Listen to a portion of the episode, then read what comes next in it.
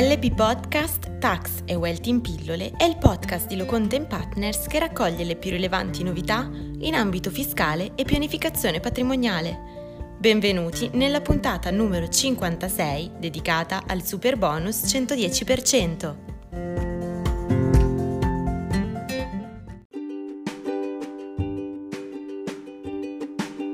Ecco il primo quesito. Sono proprietario di un fabbricato costituito da due unità immobiliari.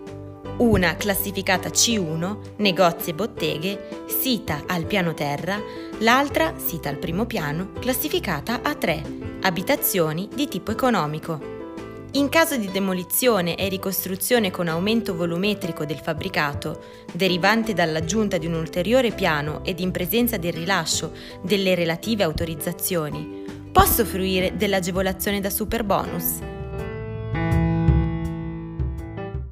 L'agevolazione da super bonus spetta anche a fronte di lavori realizzati mediante demolizione e ricostruzione, inquadrabili come interventi di ristrutturazione edilizia, di cui all'articolo 3, comma 1, lettera D del testo unico dell'edilizia. Sono tali, per quanto di interesse nella fattispecie, gli interventi di demolizione e ricostruzione di edifici esistenti con diversi sagoma, prospetti, sedime e caratteristiche planivolumetriche e tipologiche, con le innovazioni necessarie per l'adeguamento alla normativa antisismica, per l'applicazione della normativa sull'accessibilità, per l'installazione di impianti tecnologici e per l'efficientamento energetico laddove inoltre gli interventi stessi possono prevedere, nei soli casi espressamente previsti dalla legislazione vigente o dagli strumenti urbanistici comunali, incrementi di volumetria anche per promuovere interventi di rigenerazione urbana. La circolare ministeriale 24E 2020 precisa inoltre che sono ammessi al superbonus gli interventi realizzati su immobili a destinazione residenziale e gli interventi devono riguardare edifici o unità immobiliari esistenti, non essendo agevolati gli interventi realizzati in fase di nuova costruzione. Posto quanto sopra, si ritiene che il contribuente possa fruire dell'agevolazione per le spese sostenute in relazione agli immobili in questione solo a condizioni che siano rispettati i requisiti sopra individuati nonché i presupposti ex legge richiesti dalla normativa in materia di superbonus e gli adempimenti altresì previsti. Con riferimento all'immobile qualificato come C1, infine, l'agevolazione è applicabile esclusivamente a condizione che al termine degli interventi lo stesso risulti destinato ad abitazione e nel provvedimento amministrativo che autorizza i lavori risulti chiaramente il cambio di destinazione d'uso. Passiamo al quesito successivo. Vorrei sapere se posso usufruire del super bonus 110 con riferimento ad interventi di demolizione e ricostruzione di due ruderi, rispettivamente risalenti al 1942 e agli anni 60, e accatastati il primo come C2, magazzini e depositi, e l'altro come F2, unità collabenti. Preciso che in ciascuno dei due immobili si rinvengono delle difformità edilizie.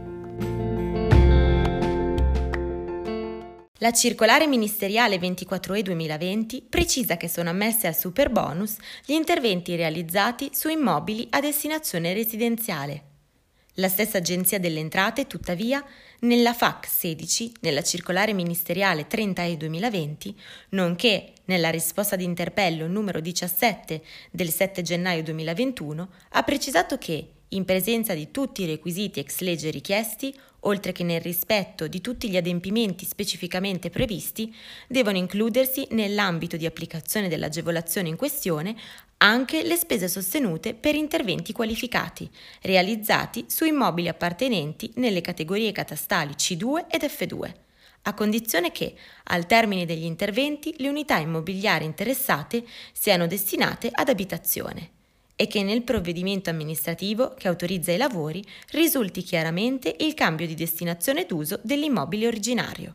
Per quanto riguarda invece la questione attinente ad eventuali difformità esistenti, l'articolo 34 bis del testo unico sull'edilizia ha stabilito che il mancato rispetto di altezza dei distacchi della cubatura, della superficie coperta e di ogni altro parametro delle singole unità immobiliari non costituisce violazione edilizia se contenuto entro il limite del 2% delle misure previste nel titolo edilizio.